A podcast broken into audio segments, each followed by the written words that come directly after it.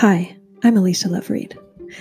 Have you heard about this amazing life tool that will change your life instantly and create the reality that you want? It's called an affirmation.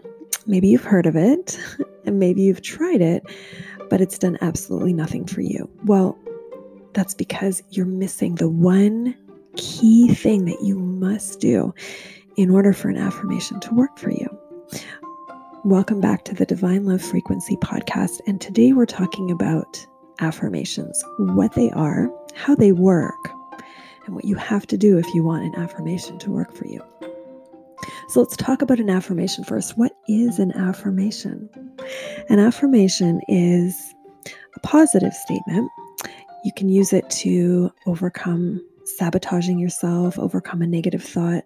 The idea is that you repeat a word or a sentence and you start to believe in it and you can start to make positive changes. An example could be, I am well, or I am healthy, I am beautiful.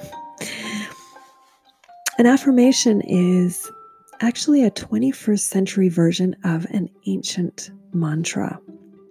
Mantra is a Sanskrit uh, term, and it's the ancient language of India. A mantra can be actually broken down into two parts.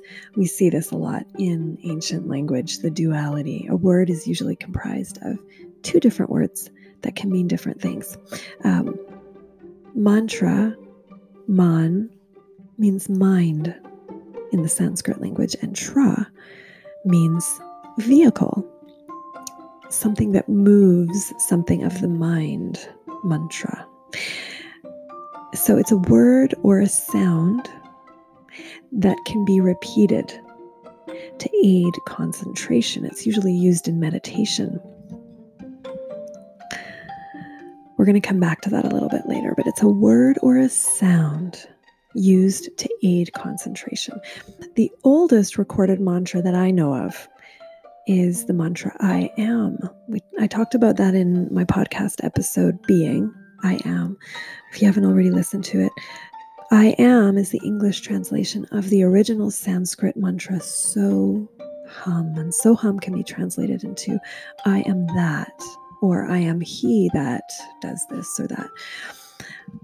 It's a really powerful statement because it's it's open-ended. You can end that sentence with whatever you want to bring into manifestation. So mantras affirmations are considered words of power throughout their historical use and they've been used for thousands of years. We've been told uh, and told again how powerful they are and how they work, their sounds, and in terms of creating change and in terms of manifesting reality. They're actually also prayers in this sense, or magical incantations using word to create something, to create power, a powerful change. There's actually a beautiful um, he was a Western expert in mantra. His name was Thomas Ashley Farrand. He's no longer on this earth, um, but he was a, he was a practitioner of mantra discipline for something like I think tw- 25 years, more than 25 years. There's a beautiful book. Well, actually, I think he has many books, um, but one of the books that I love is a book called Healing Mantras by Thomas Ashley Farrand. It's a collection of mantra in Sanskrit, but also English translations of Hebrew, Christian prayers, mantras from around the world, um, Buddhist um, Buddhist traditions. Thomas Ashley Farrand describes what a mantra is. He talks about the mantra, and then you can um, use these beautiful translations of these mantras to work with. I encourage you to, uh, if you're interested in mantra, go go check out his book, check out his work. Um, but in physics terms, if we use physics, mantra, the practice of mantra affirmation, is the use of sound, which is a vibration that goes through physical matter, right? When we speak, we are physical matter, our bodies. And when we speak, our sound is moving through the physical matter. In fact, we're using our physical matter to produce the sound. So that's what an affirmation really is. Um, and it's a word of power, it's meant to be spoken. Doesn't that sound wonderful? It sounds almost too good to be true. But the concept is very valid. It's actually a real thing. There's functionality there. So let's talk first of all about physical matter because if, that's what I'm using to create my sound. Well, physical matter is 99% empty, which means it's actually basically empty. It's almost 100% nothing. We know that through the study of physics in the early 1900s. Um, a physics a physicist by the name of Rutherford at Manchester University in the UK told the world that the atom, which is the particle that makes up matter, is basically empty. We fill it with thought. So the what we think of as physical matter is basically thought. Thoughts are things. We're filling our physical world with what we think it is. Are you aware of what you're thinking right now? Hmm, maybe. Maybe you're thinking about this podcast or what I'm saying, or you're having thoughts about something else in your life, and this podcast is distracting you. Maybe I'm on then in the, in the background, but are you actually aware of your thoughts? Sometimes, sometimes we're aware of what we're thinking. We're all thinking. It's not always a conscious thoughts. Most of the time, we're having unconscious thoughts or subconscious thoughts. In fact, science doesn't really know how many thoughts that we have per day. It's really difficult to say there was, I know there was a lot of buzz out there. Um, at some point, the National Science Foundation published an article about human thoughts per day. They summarized how many thoughts the average human has.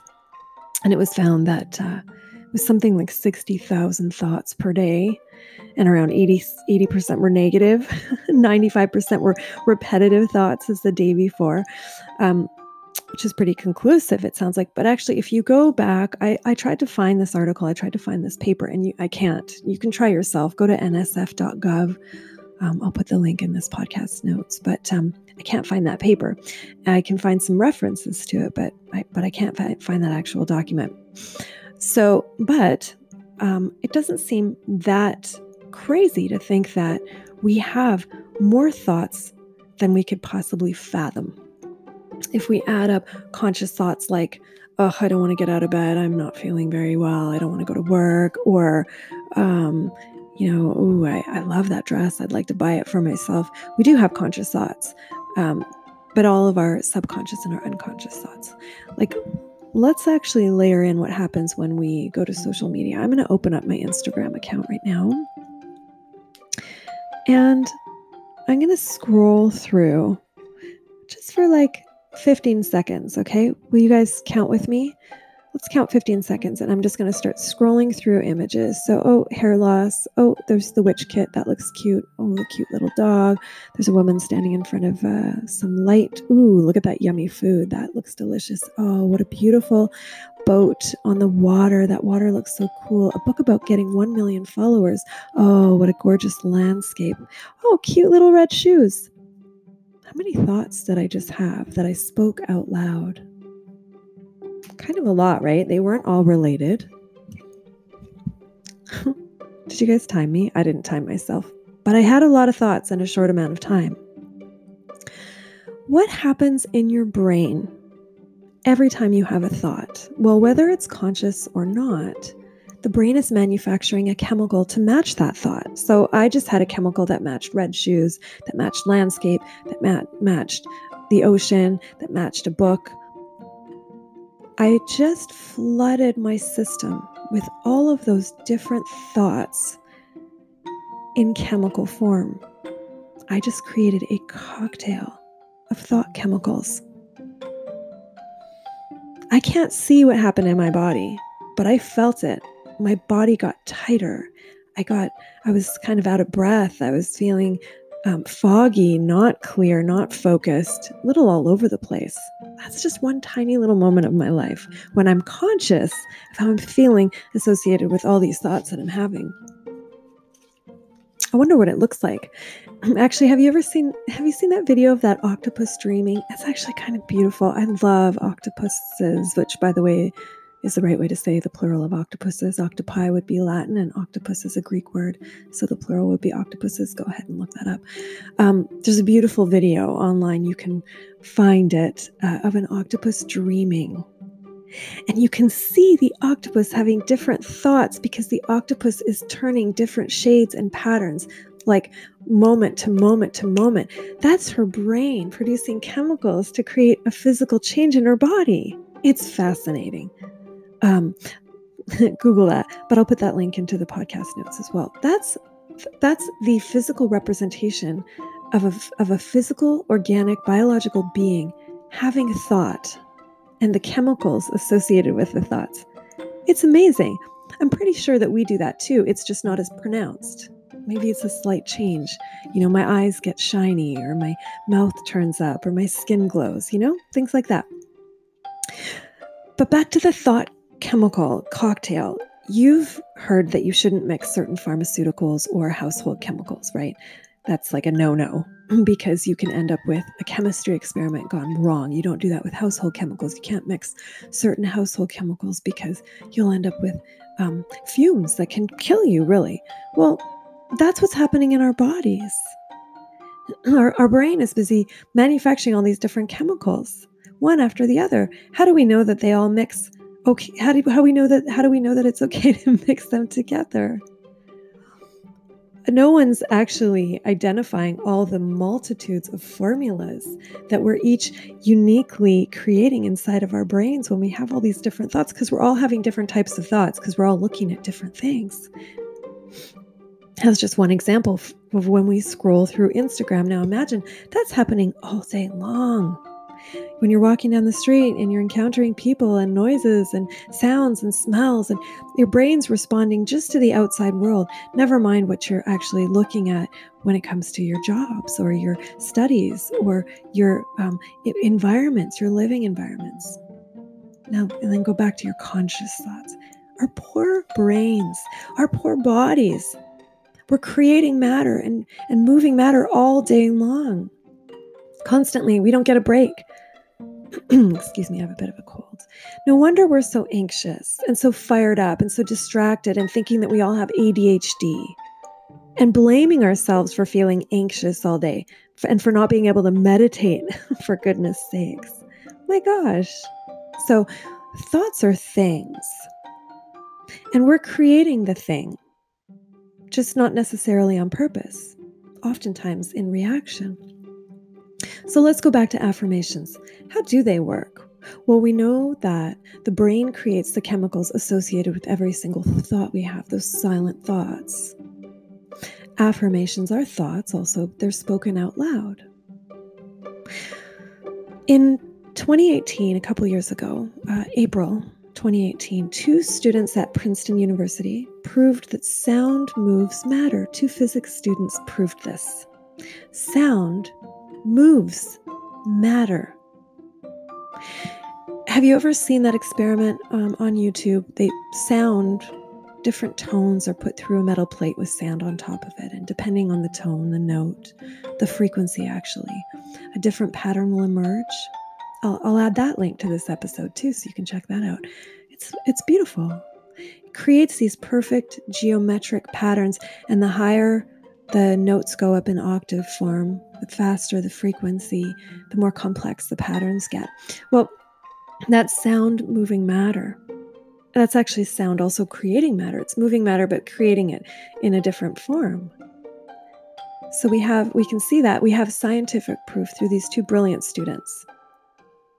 So, thoughts are things. We know that when you have a thought, con- conscious or unconscious, your brain doesn't care whether it's one or the other, you're creating a chemical. And that chemical creates a feeling in the body. That's the thing. And we know that it creates a physical change. We saw it in the octopus. We see it in ourselves if you look closely enough. So, if you speak a thought out loud and you create that sound, now you have the power to move the thing, to shift the thing. You're creating and moving matter through your thoughts and your sounds.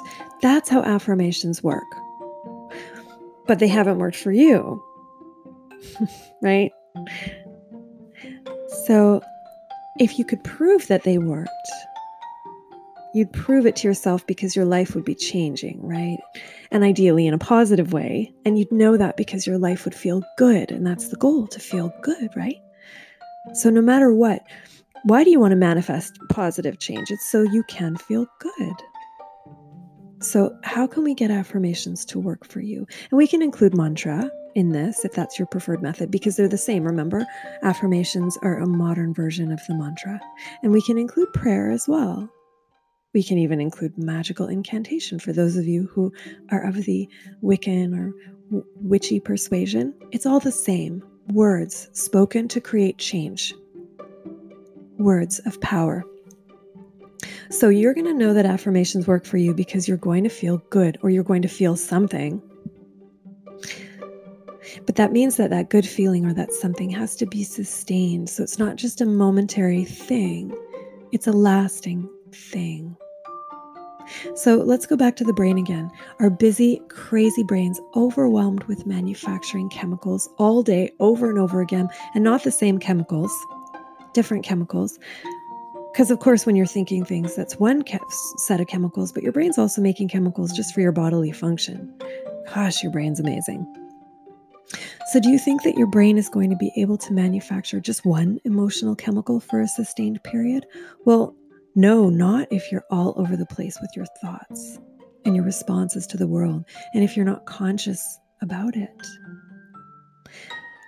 So, here is the point of my podcast episode today. The number one way to make an affirmation work for you is you have to relax. Remember what we discovered about affirmations, modern mantra, and a mantra. What is a mantra? It's a word or a sound repeated to aid concentration, focus, how can you focus on something if you're all over the place? You have to relax.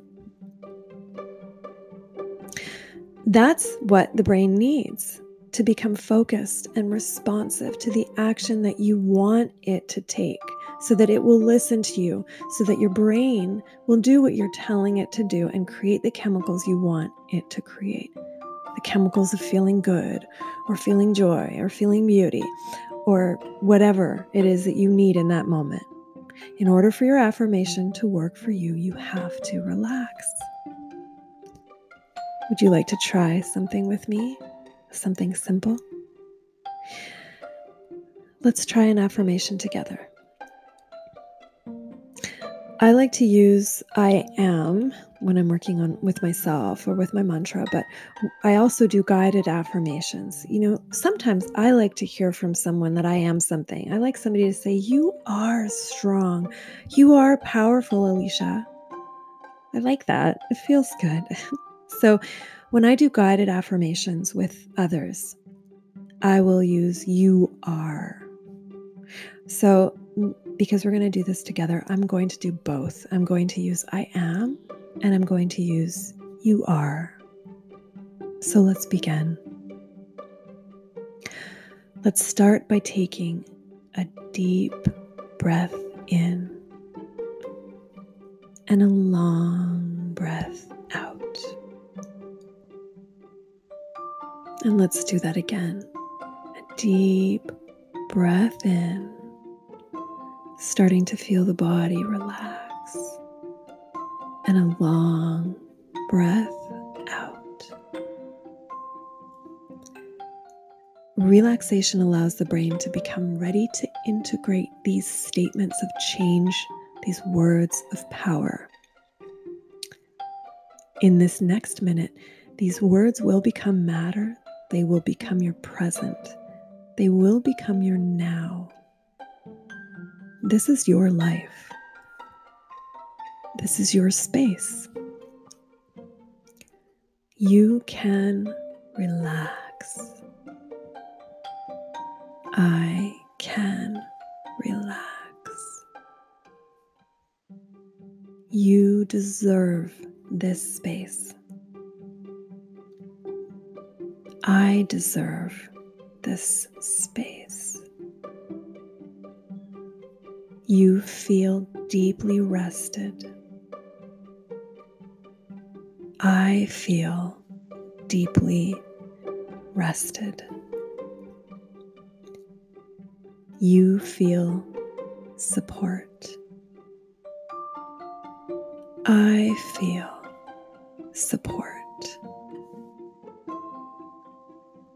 You feel at peace. I feel at peace. Breathe these words in. Your brain and your body are processing these words. Your brain is creating the chemicals of these words. You and your body are doing the work, and these words are now in your body, and they are now your reality.